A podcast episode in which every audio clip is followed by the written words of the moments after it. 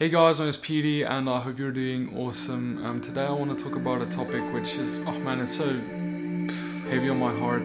Um, you know, I, I talk to people a lot um, in terms of, you know, their lives and, you know, where they're at. And, and something keeps coming up over and over and over again, which I'm so shocked to see how many people still struggle with this. And this is unforgiveness. Now, listen to me.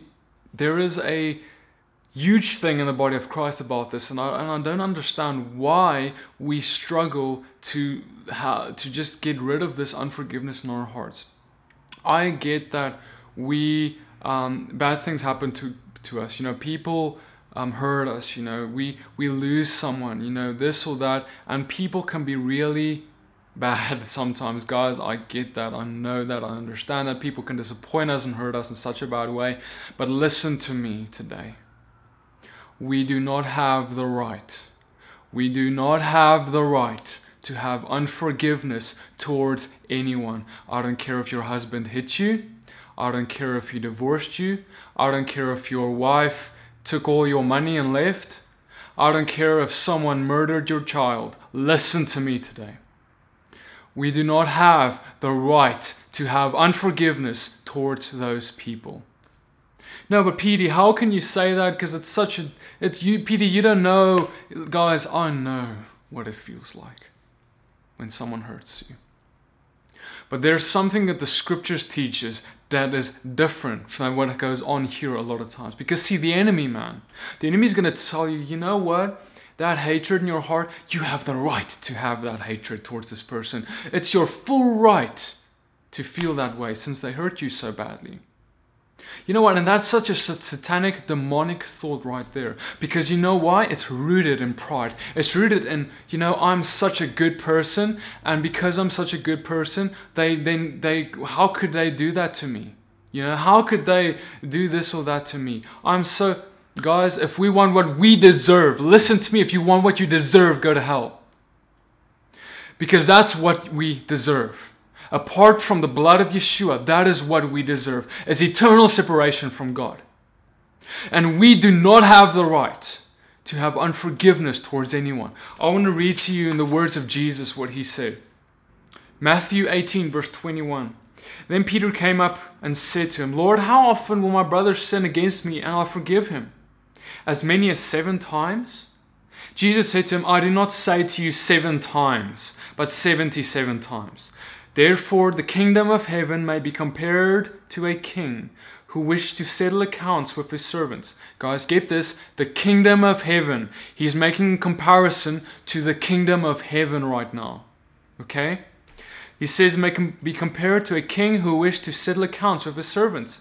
When he began to settle, one was brought to him who owed him 10,000 talents. And since he could not pay, his master ordered him to be sold with his wife and children and all that he had, and payment to be made. So the servant fell on his knees, imploring him, Have patience with me, and I will pay you everything. And out of pity for him, the master of that servant released him and forgave him the debt. But when that ser- same servant went out, he found one of his fellow servants who owed him a hundred denarii and seized him. He began to choke him, saying, Pay what you owe. So this fellow servant fell down and pleaded with him, Have patience with me, and I will pay you. He refused and went to put him in prison until he should pay the debt. When his fellow servants saw that he, what had taken place, they were greatly distressed, and they went and reported their master all that had taken place. Then his master summoned him and said to him, You wicked servant, I forgave you all that debt because you pleaded with me. And should not you have the same had the same mercy on your fellow servant as I have mercy on you? And in anger his master delivered him up to the jailers until he should pay all his debt. So also my heavenly Father will do to every one of you if you do not forgive your brother from your heart.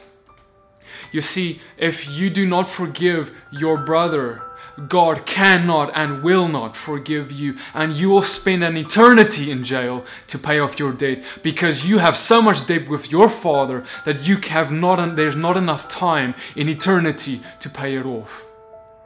So you are to plead with the blood of Yeshua at the throne of God for Him to forgive you your debt instead of throwing you into jail.